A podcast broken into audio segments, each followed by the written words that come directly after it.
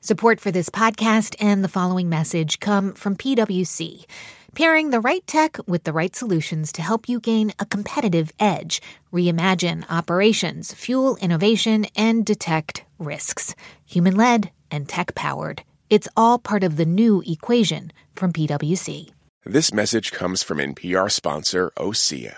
When your skin glows, you radiate confidence. Osea makes giving your skin a glow up easy with their clean, clinically proven Mega Moisture Duo. This seaweed powered duo features two of Osea's best sellers, Undaria Algae Body Oil and Undaria Collagen Body Lotion, to provide results you can feel. Glow from the inside out with clean, vegan skincare from Osea. Get 10% off your first order with code GLOW at OseaMalibu.com.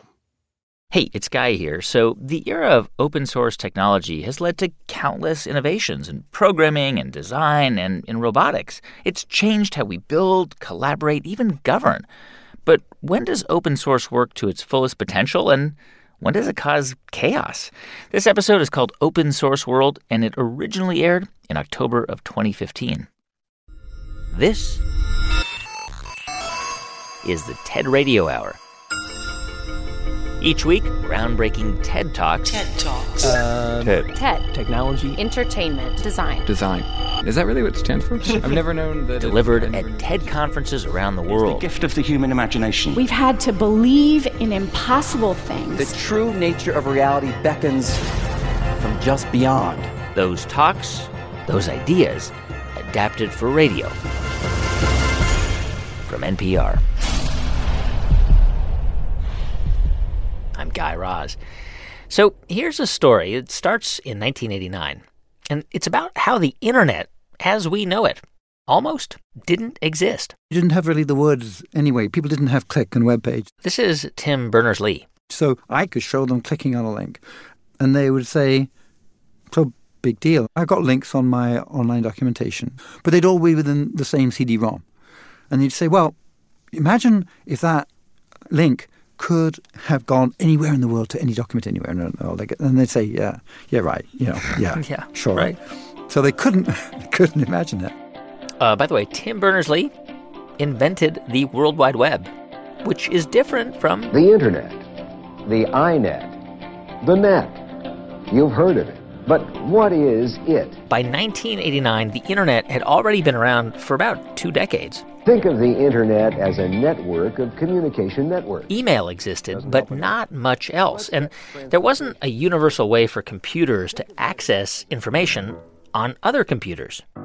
So, cut to Tim, who was getting really tired of this problem. He was a programmer at the time with CERN, the European Physics Lab.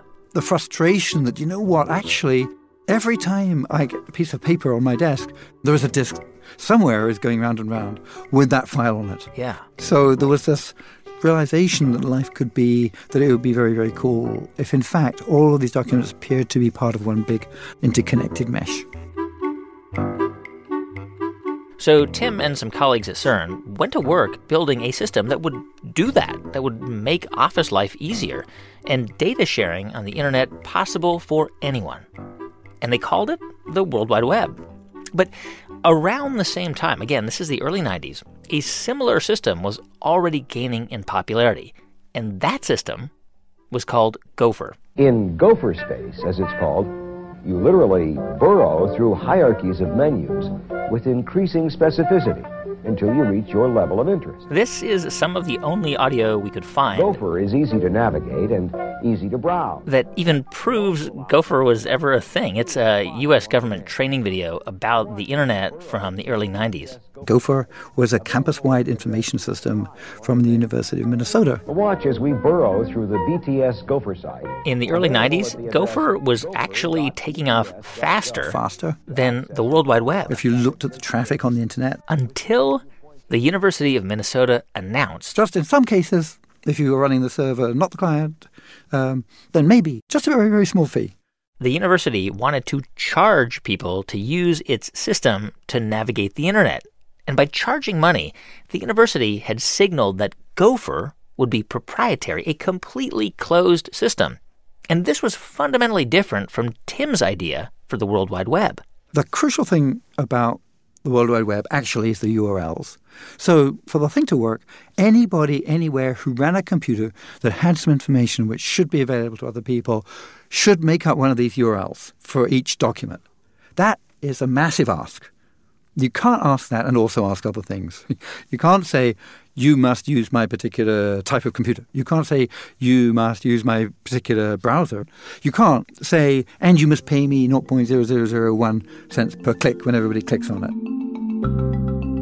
Which is why the moment the University of Minnesota announced it would charge money for Gopher. At that point, the Gopher traffic on the internet dropped off. Wow. People came to me and said, Tim, what is the story with the web? Can we, you know, is this going to happen? To, is CERN going to do this? They wanted to know, as the web was coming into wider use, what assurances did they have that Tim wouldn't do the same thing with the web as the University of Minnesota did with Gopher? So a few weeks later, Tim convinced his bosses at CERN to draft an official announcement. It was signed on April 30th, 1993. And the crucial part reads CERN relinquishes all intellectual property rights to this code for anyone to use. We will not charge royalties for this, basically. Wow. It will be royalty free. You could have decided that you were going to just be proprietary. This is going to make you an, an incredible fortune, and that was that. And you decided not to do that. Well, you're making a bit of an assumption there. Hmm. You're making the assumption that if I'd have turned around and said, I want the patents on this, uh, and I'll see you later, then you're making the assumption that then it would have taken off to be the huge thing that it is now. Yeah. But that's the, that's the, oh, that's obviously a wrong assumption. There are lots and lots and lots of people doing really cool things on the internet. Yeah. If it hadn't been open, it wouldn't have worked. It wouldn't have taken off. That's the idea. Today, we have a phrase for this idea the idea that creating things freely and in the open sometimes leads to results you never thought possible. And we call it open source. And it has to be open. If it hadn't been open, it would have been a walled garden. And the moment you start a walled garden, people look at it and they say, oh, that looks lucrative. We can do that better. Huh. And we would have had all these independent systems, and those programs wouldn't work together. You wouldn't have been able to follow a link from one to the other. So basically, the web would never, I don't think it would have got the critical mass. On the show today, TED speakers put the idea of open source to work in the worlds of technology, design, robotics, and democracy. And they make the case for why an open source world is a better world. By the way, you can see all of Tim Berners Lee's talks on the beginnings of the World Wide Web at TED.com.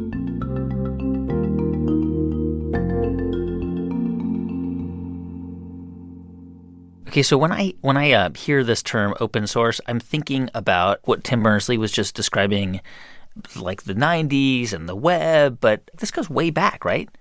Well, so this is one of the things that often happens with any new pattern. It's almost never a completely new effect. It's some old small pattern now writ large and fast. This is Clay Shirky. He studies how we interact online. And the idea behind open source, it didn't actually start in the tech world. It dates back to the 17th century in England. In the early history of the printing press, you start getting magazines and newspapers, and you start getting people really thinking of print as a way that a group can communicate with each other. Clay picks up the rest of the story from the TED stage. This is uh, the cover of Philosophical Transactions, the first scientific journal ever published in English in the middle of the 1600s. And it was created by a group of people who'd been calling themselves the Invisible College, a group of natural philosophers who only later would call themselves scientists. And they wanted to improve the way natural philosophers argued with each other. And they needed to do two things for this. They needed openness. They needed to create a norm which said when you do an experiment, you have to publish not just your claims, but how you did the experiment. If you don't tell us how you did it, we won't trust you. But the other thing they needed was speed. They had to quickly synchronize what other natural philosophers knew, otherwise, you couldn't get the right kind of argument going. The printing press was clearly the right medium for this, but the book was the wrong tool. It was too slow. And so they invented the scientific journal as a way of synchronizing the argument across the community of natural scientists. Now, this was a huge shift because here's how things worked before. In the 1600s, If you wanted to be, say, an alchemist, which is an early chemist, you couldn't just pick up a book and figure out how. You had to find an actual alchemist and convince him to take you on as his apprentice. And you would basically learn only what that alchemist already knew. And they were really secretive, right? I mean, people were not sharing information and results and data. Uh, right. So the alchemists were, were not only not sharing data like maybe they forgot, they were very explicitly not sharing data as a cultural norm. So why did these guys stop working like this? They decided to stop because they weren't making much progress. They thought they would make more progress by talking to each other. And as the cost of printing and the press fell, suddenly there was this other model where you could say, you know, we could share things with people dozens or hundreds of miles away. And all of a sudden, everybody would know the same thing at the same time. Hmm.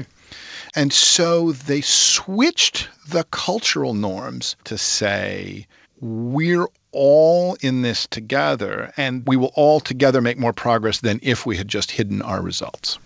Wow. So, I mean, they basically, uh, you know, invented open source. Yeah. That, so they were one of the first groups to say, we have this new medium, anybody can join, and there is no center and we're changing what we're doing because of it. Which brings us back to the web and how open source moved from natural philosophy to the world of technology.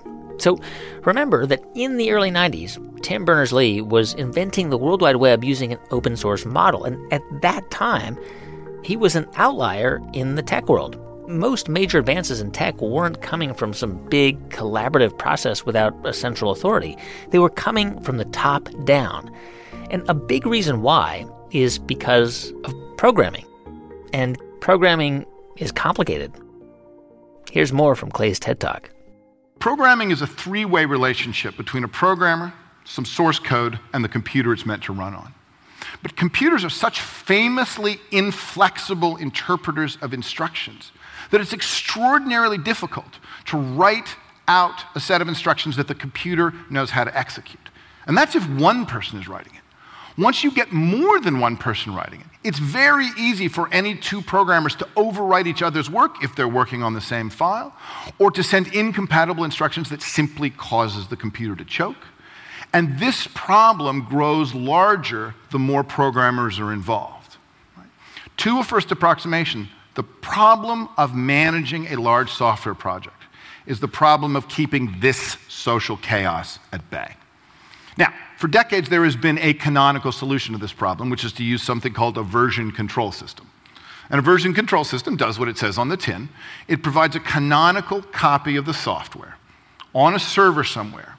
The only programmers who can change it are people who've specifically been given permission to access it and they're only allowed to access the subsection of it that they have permission to change. And when people draw diagrams of version control systems, they look like org charts. And you don't have to squint very hard to see the political ramifications of a system like this. This is feudalism one owner, many workers. Now, that's fine for the commercial software industry. It really is Microsoft's Office, it's Adobe's Photoshop the corporation owns the software. The programmers come and go. But there was one programmer who decided that this wasn't the way to work. Who that programmer was and his impact on you, me, and the rest of the world? In a moment, I'm Guy Raz, and you're listening to the TED Radio Hour from NPR. This message comes from Apple Card. You earn up to 3% daily cash on every purchase. That's 3% on products at Apple, 2% on all other Apple Card with Apple Pay purchases, and 1% on anything you buy with your titanium Apple Card or virtual card number. Visit apple.co slash card calculator to see how much you can earn. Apple Card issued by Goldman Sachs Bank USA, Salt Lake City branch. Subject to credit approval. Terms apply. This message comes from NPR sponsor REI Co op. REI has gear, clothing, classes, and advice for camping and glamping, biking and hiking, axing and snacksing, backpacking, and another outdoor thing that rhymes with backpacking. Visit your local REI co op or rei.com for the million and one ways you can opt outside. This message comes from NPR sponsor Greenlight. Want to teach your kids financial literacy? With Greenlight, kids and teens use a debit card of their own, while parents can keep an eye on kids' spending and savings in the app. Get your first month free at greenlight.com/npr. It's the TED Radio Hour from NPR. I'm Guy Raz, and on the show today, ideas about open source. And just before the break, we were hearing from Clay Shirky about the early days of the open source movement, and one programmer in particular. His name is Linus Torvalds. And at age 22, Linus decided to create a truly open source operating system, which he called Linux. Open source software, the core promise of the open source license, is that everybody should have access to all the source code all the time. But of course, this creates the very threat of chaos you have to forestall in order to get anything working. So most open source projects just held their noses and adopted the feudal management systems. But Torvald said, no, I'm not going to do that. His point of view on this was very clear. When you adopt a tool, you also adopt the management philosophy embedded in that tool.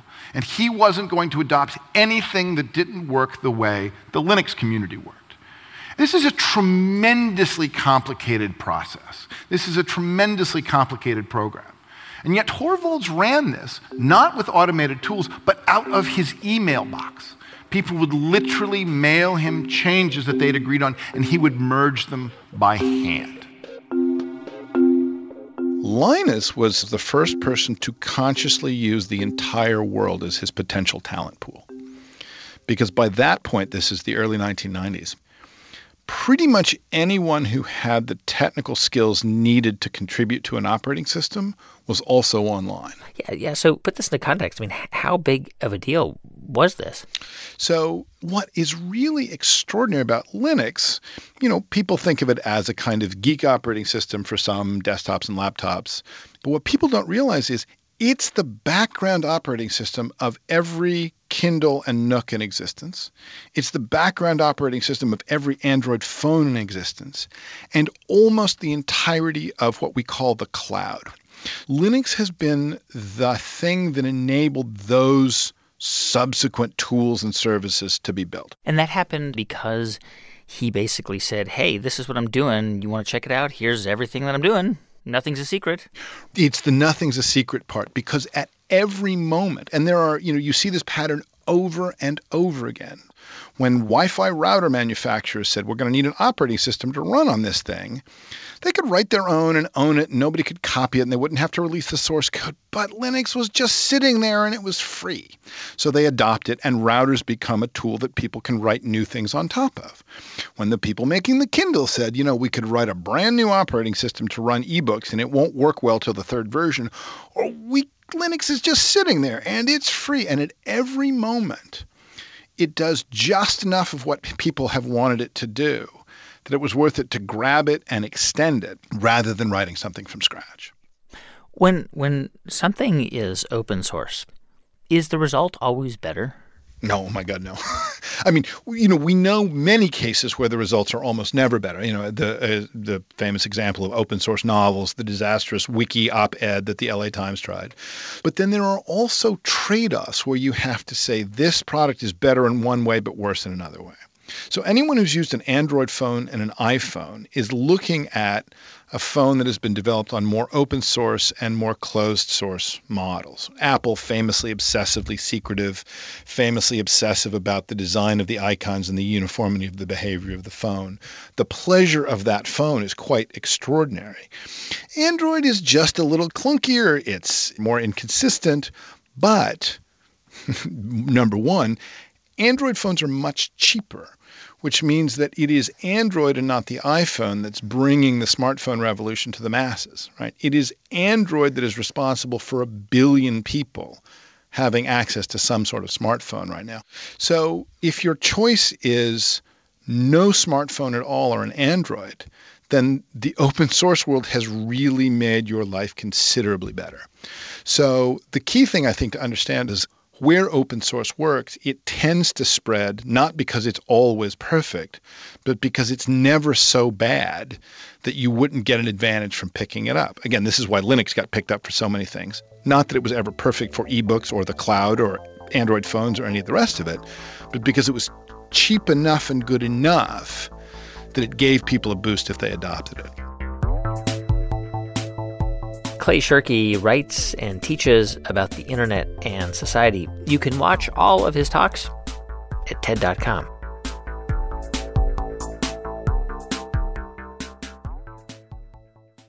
So, as we've been hearing from Tim Berners Lee and Clay Shirky, the open source movement came from the tech world, and it's still largely a tech based concept. But what if you could take the principles of open source and push them out beyond technology? What really appeals to me about the philosophy of open source is it's allowing for answers to appear in places that you could have never imagined. This is Pia Mancini. She's a democracy activist from Argentina. I think it's the potential of open source, the ability of working in a way that you'll run into untapped potential all the time. And Pia wants to tap that potential in our democracies to bring the open source revolution to government because the whole system, she says, is due for an upgrade. Here's Pia on the TED stage. Let's have a look at some of the characteristics of this system. First of all, the few make daily decisions in name of the many, and the many get to vote once every couple of years. On the second place, the costs of participating in this system are incredibly high you either have to have a fair bit of money and influence, or you have to devote your entire life to politics. You have to become a party member and slowly start working up the ranks until maybe one day you'll get to sit at a table where the decision is being made. And last but not least, the language of the system it's incredibly cryptic. It's done for lawyers by lawyers and no one else can understand. So it's a system where we can choose authorities, but we are completely left out on how those authorities reach their decisions. Our political system remains the same for the past 200 years and expects us to be contented with being simply passive recipients of a monologue. So, a few years ago, Pia and some of her activist friends came up with an idea to solve this problem the problem that democracy is really hard to participate in. And they got this idea while they were on a train in Buenos Aires. I remember we were in the in the subway in the tube and everyone is looking at their phones and playing Candy Crush or, or Angry Birds or something like that. Pia and her friends wondered what if instead of playing iPhone games when we have a free moment, what if we could use those moments to contribute to our democracy. And they answered that question by inventing an app. They called it Democracy OS. So, what we did was start with one idea asking citizens to participate in voting and having someone inside Congress voting according to what citizens decided on this online platform. But what we wanted to do with that was to push the boundaries of what was perceived as possible and doable. Okay, so so right now you've got a beta of this, um, but can you explain how it works? Like, I, I would just pull up on my iPhone and I would scroll through and Alaska, new wilderness protection and Arctic refuge, and like look at all the different issues being debated. Exactly. Detroit Water Affordability Bill. By the way, this is an actual bill that's been debated on Pia's app. In this issue in particular, I'd like to vote for it myself because I'm very informed about all the complexities of this issue. There is a space for reading exactly the bill that's going to be enacted or that it's been put forward. The plan caps your utility payment at 2.5%. And then there's a space to debate. Detroit is in urgent need of water affordability measures. Thousands have already been shut off. It's time to act. Water should be paid for through general taxation and made available to all citizens. And then you vote. Yes. Yes. No. Or you want to abstain. And so at the end of that process, you'll have a decision being made. So, in theory, you could stay engaged with issues on your way to work. You could weigh in on the construction of a local park while waiting for coffee. You could talk about a proposed tax increase while you're at the grocery store. Ideally, Pia wants elected officials to vote the way their constituents vote on the app. So she reached out to some politicians in Buenos Aires, where she lived. We said, look, here you have a platform that you can use to build a two way conversation with your constituencies. And yes, we failed. We failed big time. We were, you know, sent to play outside like little kids. Um, amongst other things, we were called naive.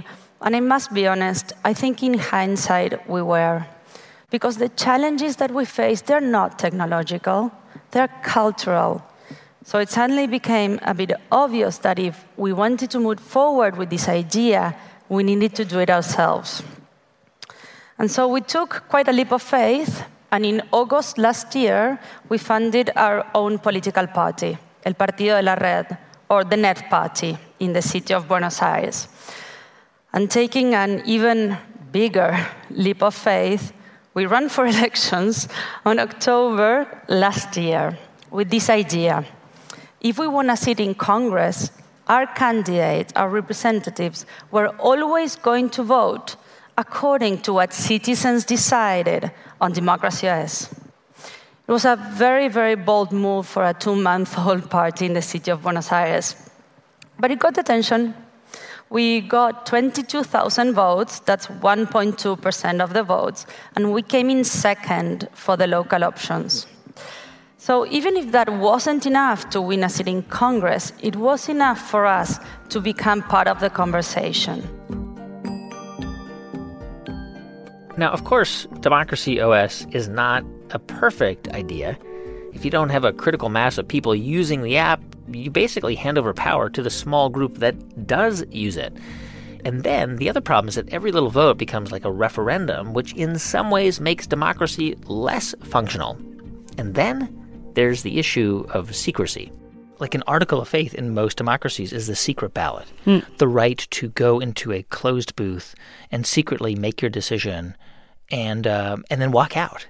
And I wonder if, in this sort of um, paradoxical way, by being so open, um, you actually create a, a, slightly less free space. That that you know, Mm. the less likely it is that we will say or do what we really want. Yeah, no, it's it's look, it's an extremely valid point, and I think it's worth iterating and prototyping every possible sort of scenario and and trying out different arrangements. There's um a Korean philosopher, and he wrote this little book called The Transparent Society. And what he says is that we are so in love with transparency and the idea of, you know, everything being out in the open that we forgot how to trust. Because in order to trust, you need to have something undercovered, right? Because if everything is out there, what's there to trust? But I must say that in our experience, also the anonymity of uh, certain spaces, even more online, produce a fair amount of, of trolling and hate speech that hides behind those avatars or those fake names. So I think it's finding a way of striking a balance. Do you see open source democracy as fundamentally changing the nature of democracy or or just improving it? I think fundamentally changing it. And the the reason is because of the existence of the internet. I'm not saying it's going to happen overnight, obviously, but the impact that I think the internet has is comparable to the impact that the printing press had. And those changes happen when certain barriers are put in place or are lowered. And what the internet did for us was it lowered a barrier extremely quickly for us. That was the access to information and the access to being able to express ourselves on a regular basis. Pia Mancini is the co founder of the Net Party and one of the developers behind the Democracy OS app. You can see her full talk at TED.com. On the show today, open source how sharing ideas is changing the way we live. So, how often do you walk into a building, not, not a fancy building, just an ordinary, you know, normal building? How often do you walk in and slow down, really just look at all the things around you? that's what Alastair Parvin does all the time. He's a designer. What I'm really interested in is the background stuff, the stuff people take for granted. So I kind of I find myself walking into a hotel room and looking at the plug sockets and going, that's interesting. Why are the plug sockets here different than somewhere else? How did that come about? Do you know what I can't get? I can't get why hotels don't have plug sockets next to the bed. They have alarm clocks. They have alarm clocks. And how many times have you unplugged the alarm clock to plug your iPhone plug in there? I know, right? Right. And the reason why that is because what we've always done is we've separated design from the process of making, which in turn is separated from the process of use. Ultimately, you've got to put power into the hands of the person who's going to use the thing. And Alastair says when that doesn't happen, when the designer and the maker and the user are all in different places, not talking to each other, you get designs that don't work. You get ugly buildings that nobody likes, or schools that look like prisons, homes and apartment buildings that don't make sense for the people who live in them. And part of the reason for this, says Alastair, is that architecture and design are so centralized. They're anything but open. And there is this kind of myth of the hero individual architect, this kind of genius who produces a sketch and then throws it over a balcony and it just somehow happens into the world. Mm. And I guess locked into that is this idea that, well, we know best, where design and development is something done to people, not done by people. Yeah, I mean, you look at most big cities and it's skyscrapers and mm. huge housing projects and big box stores. And that was just kind of put out there and we just kind of accept it. Yeah.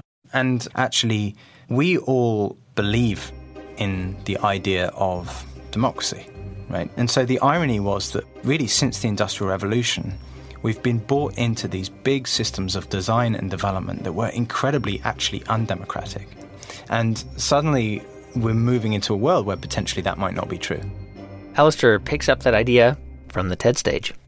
So, the challenge we face is how are we going to build the tools, the infrastructure, and the institutions for architecture's social economy? And that began with open source software.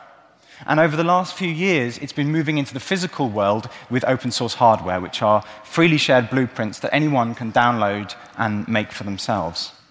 And we were fascinated by what that might mean for architecture.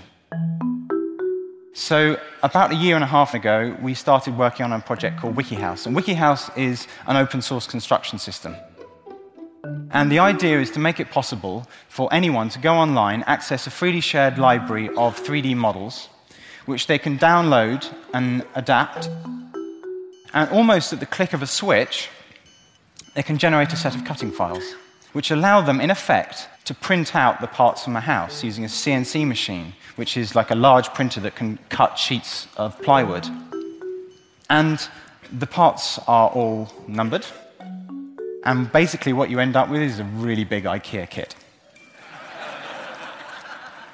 and it goes together without any bolts, it uses wedge and peg connections. And even the mallets to make it can be provided on the cutting sheets as well. And a team of about two or three people working together can build this. They don't need any traditional construction skills. They don't need a huge array of power tools or anything like that. And what you end up with is just the basic chassis of a house, onto which you can then apply systems like windows and cladding and insulation and services based on what's cheap and what's available. Of course, the house is never finished. With a CNC machine, you can make new parts for it over its life, or even use it to make the house next door. So, how could WikiHouse change the way we think about design? Alastair Parvin returns in just a minute to explain. I'm Guy Raz. Our show today, Open Source, and you're listening to the TED Radio Hour from NPR. This message comes from NPR sponsor Squarespace. Kickstart or update written content on any website, product description, or email with Squarespace AI, generating instant personalized results that know and show your brand identity. Explain what your site is about, choose your tone, and enter what you need to get short or long form text. No matter the placement, Squarespace AI makes it easier to go live, stand out, and succeed online. Use code Radio Hour to save 10% off your first purchase of a website or domain. This message comes from NPR sponsor Viking, committed to exploring the world in comfort. Journey through the heart of Europe on an elegant Viking longship with thoughtful service, destination focused dining, and cultural enrichment, on board and on shore. And every Viking voyage is all inclusive, with no children and no casinos. Discover more at Viking.com. Support for NPR and the following message come from the Walton Family Foundation, working to create access to opportunity for people and communities by tackling tough social and environmental problems. More information is at waltonfamilyfoundation.org. It's the TED Radio Hour from NPR. I'm Guy Raz. And on the show today, open source how sharing ideas in the open can change the way we live. And we were just hearing from Alastair Parvin. He's a designer who co founded something called WikiHouse. And WikiHouse helps users build a simple house in just a few days, anywhere in the world.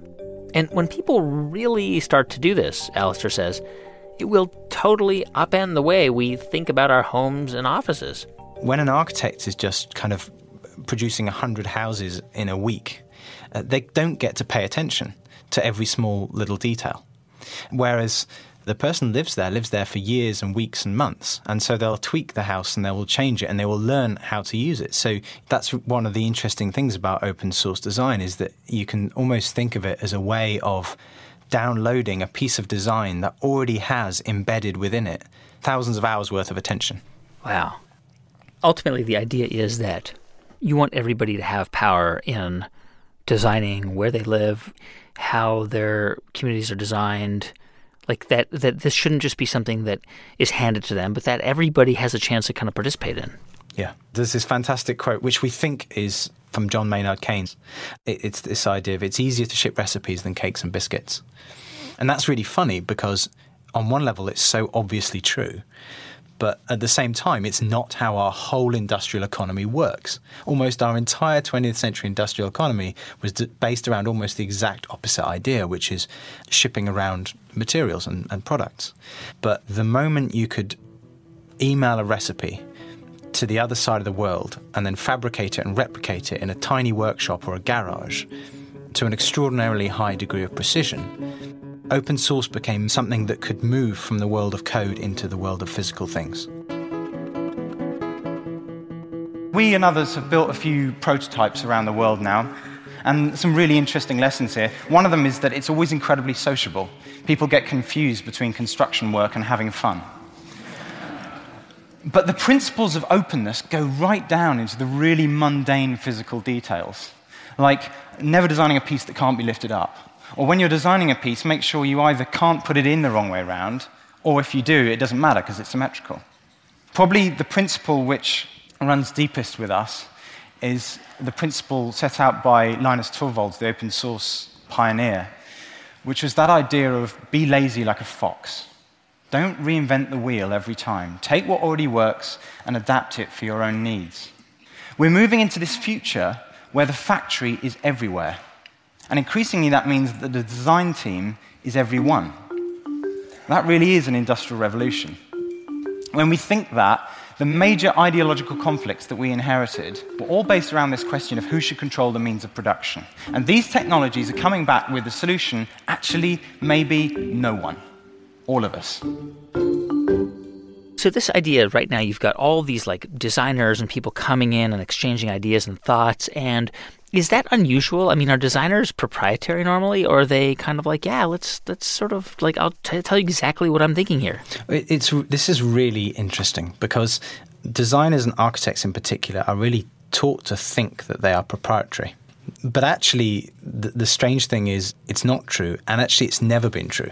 Architecture has always been a big copy and paste function. Why do we think that some of our big grand buildings of the state are neoclassical buildings. They're basically copies right. of you know ancient Greek and ancient Roman architecture. So everything in architecture is a copy.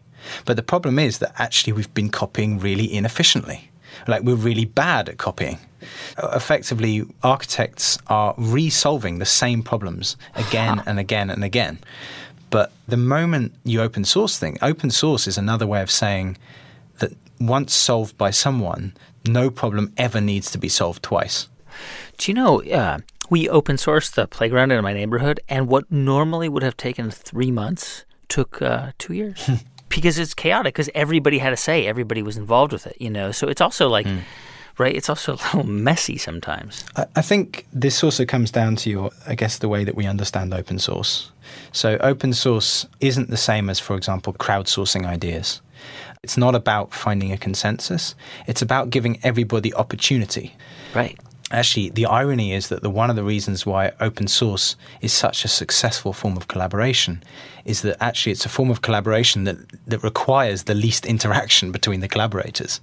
Like what you're actually doing when you open source something is bundling a piece of knowledge in such a way that somebody else, thousands of miles away, who you've never met and possibly will never even talk to, can take it and find it useful straight away. Hmm. So there's this paradox because one of the things that makes open source work is that actually it doesn't require us to collaborate. We're aware that WikiHouse is a very, very small answer, but it's a small answer to a really, really big question, which is that globally right now, the fastest growing cities are not skyscraper cities. They're self made cities in one form or another.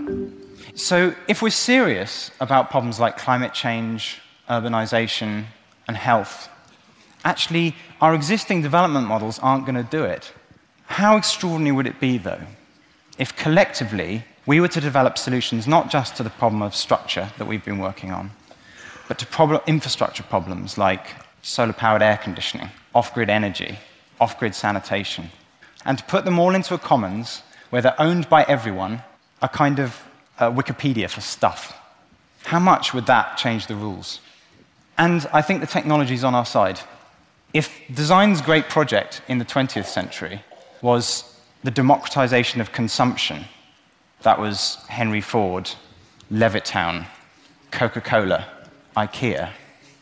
I think design's great project in the 21st century is the democratization of production. And when it comes to architecture in cities, that really matters. Thank you very much. Designer Alastair Parvin, he's the co founder of WikiHouse. And as you heard him say earlier, people have built hundreds of prototypes around the world. You can find Alastair's entire talk at TED.com. Our show today, Open Source How Universal Access to an Idea Can Lead to Things and Places We Never Thought Possible. I'd never been inside of a cave at all before this. And they're really, really stark. This is David Lang. And for eight months, he and some friends had been preparing to explore this one cave. It's about six hours north of San Francisco. And there's no, like, no one lives around there. There's just like, it's like a place on the map. It's a, yeah, that's a very good way to describe it. It's a place on a map, and that's about all we had was a map. This was back in 2012. But what brought David to that cave, that story began years earlier. David had moved to LA from the Midwest to follow his dream of sailing around the world. Even though he'd never even been on a sailboat before. But I just had this idea that this is something I wanted to do. So I drove out to California, begged my way into this job with this sailing school, learned how to sail, and ended up teaching sailing lessons and doing sailing trips around the world. It was an exciting four years uh, after college. That's cool. So you really know how to sail now? I do. I, I know how to sail. I've lived on a boat. The point is, David was never the kind of guy who was, you know, afraid to knock on doors and say, hey, you know, I don't know how to do this, but I want to. Help me out. So a couple years after that, he was still living in LA. David met a guy named Eric Stackpole, and Eric was also looking for some help. And when I met Eric, the first thing that came out of his mouth yeah. was this story of this cave. What do you remember about the story? So the story dated back to the gold rush. The story was that there was two Native American men who had robbed this gold mining operation and they had made off with about 100 pounds of gold, so a lot of gold. Wow. And that they were fleeing into the mountains. And the sheriff's posse was on the trail and they threw the gold into this underwater cave so so it wouldn't weigh them down so they could get away faster. They ended up getting caught and the sheriff asked them where they put the gold, and they said they hid it in the Hall City Cave. David was instantly in. They were going to find that gold in the Hall City Cave, but they had no idea where it was or how to get there. So they just Googled it. And then we found this story from this treasure hunter online Uh-huh. who had found this cave Hmm. and had tried to get to the bottom and had almost died and had said, I'm never going back to that cave.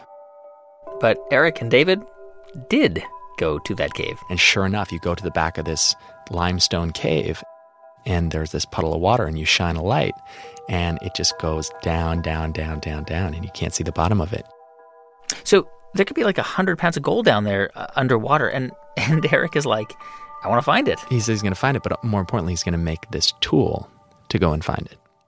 David would spend the next eight months working with Eric to build that tool, and the tool was an ROV, a remote operated vehicle. Now, these are not new. They're used by oil and gas companies for exploration and construction underwater. But those ROVs cost tens of thousands of dollars. And David and Eric were trying to build one in a garage out of hardware store parts, as David explained on the TED stage. So Eric had an initial design idea for a robot, but we didn't have all the parts figured out. So we did what anybody would do in our situation. We asked the internet for help. More specifically, we created this website, openrov.com, and shared our intentions and our plans. For the first few months, it was just Eric and I talking back to each other on the forums. But pretty soon, we started to get feedback from makers and hobbyists, and then actually professional ocean engineers who you know, had some suggestions for what we should do. But you knew nothing about like computers or I, guess you- Electronics, software. No, I was not not like technical at all. soldering irons. Yeah, and I think there's a special magic to not knowing what you're doing and being honest about that. What happened when David and his friend simply asked for help was that they didn't just hear from people with great ideas. It was people who had actually tried something out. They said, "Hey, I just tried this out in my pool or in the ocean near where I live, and it worked." Hmm. It was better than just getting ideas. It was getting solutions.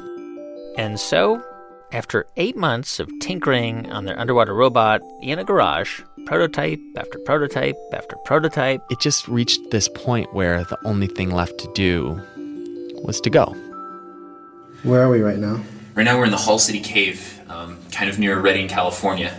Um, it's a cave way up in the Trinity Alps. and so on their 21st prototype, That means I've built 20 ROVs before this, um, perfecting the design almost every time. David and what had become a team of friends went back to the Hall City Cave and put their little underwater robot, like the size of a toaster oven, I would say, equipped with a couple of lights and a small camera, tethered to a hundred foot cable, was really this into the water.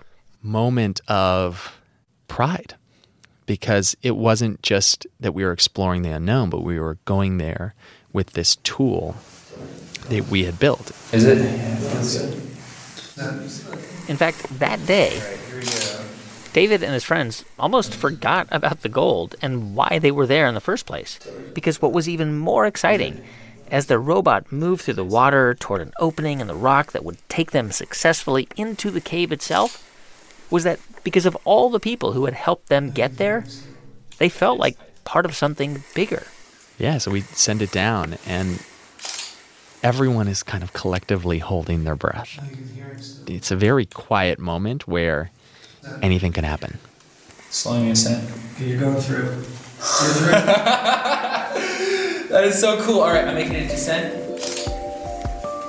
Okay, spoiler alert here because David and his partners did not find any gold in that cave, but the open source model they'd used to get there left them with a question, a question they would never have been able to ask if they hadn't had help from thousands of people all over the world. What if there were thousands of these devices and that anybody could, you know, just get online or go and meet people and get sucked into one of these adventures?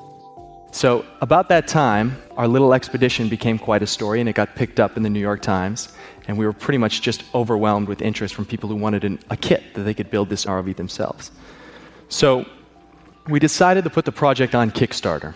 And when we did, we raised our funding goal in about two hours and all of a sudden had this money to make these kits.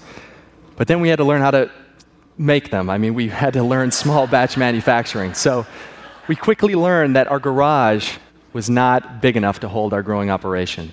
But we were able to do it. We got all the kits made. Thanks a lot to Tech Shop, which was a big help to us. And we shipped these kits all over the world But we're still publishing all the designs online, encouraging anyone to build these themselves. That's the only way that we could have done this. It's by being open source we've created this distributed R&D network and we're moving faster than any venture-backed counterpart. But the actual robot is really only half the story. The real potential, the long-term potential is with this community of DIY ocean explorers that are forming all over the globe. What can we discover when there's thousands of these devices roaming the seas? David Lang and his company Open ROV have sold thousands of their open source ROVs to people all over the world. These things can dive over 300 feet, they shoot high quality video, and they only cost about 900 bucks, which is a fraction of their commercial counterparts. And David says, who knows what they could find on a planet that is 70% water? To give you an example, there are about 200 shipwrecks in the San Francisco Bay that have not been discovered. Huh. I mean, we've gone off several times. And we go to and look at old maps and try and read old documents at historical societies and try and figure out where some of these shipwrecks are. But to go out in the boat and to know that we're looking for this piece of history that no one else has been able to find, that's a feeling that's oh, it just gets me excited. I mean, we're almost, in some ways, we're like going back to that age of discovery where like anybody could be a scientist or an explorer or an astronomer because they just went out and did it. And now, like, the tools are available to people and they're pretty cheap. I like that. I think you're right. I think it is this new age of discovery. You have to realize, though, that, you know, we've been doing this now for four years. And I tell, I still tell this story once in a while of how we got started and the search for gold and Kickstarter and the whole story. And I can't help but giggle when I tell it because it still seems so unbelievable. And the best part about it is that it's not just ours, it's all of these people that are a part of it. And so I, I always talk about this that we've created this dream, but it's a collective dream that we're all all participating in, that we're all working on together.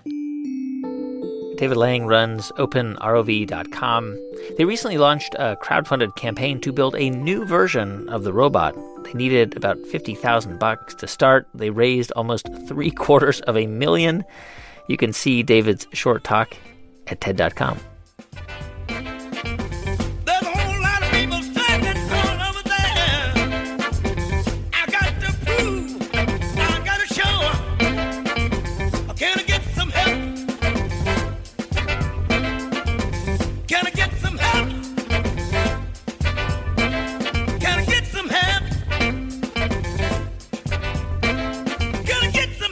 Hey, thanks for listening to our show this week, Open Source. Our production staff at NPR includes Jeff Rogers, Brent Bachman, Megan Kane, Neva Grant, and Sanaz Meshkinpour, with help from Daniel Shukin and Jaleesa Jones. Our partners at TED are Chris Anderson, June Cohen, Deron Triff, and Janet Lee. We love to hear from you. If you have any feedback, send us an email at tedradiohour at npr.org. You can follow us on Twitter. That's at tedradiohour. I'm Guy Raz, and you've been listening to Ideas Worth Spreading right here on the TED Radio Hour from NPR.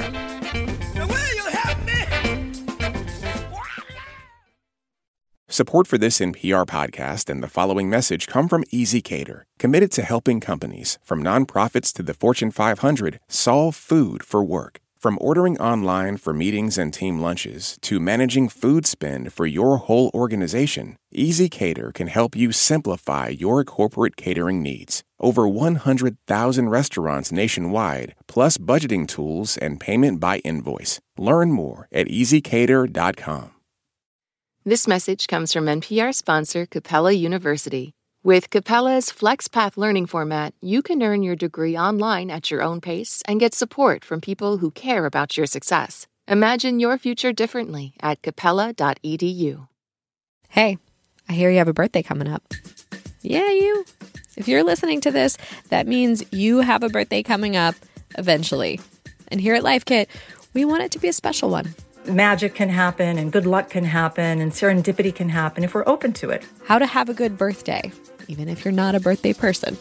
That's on the Life Kit podcast from NPR.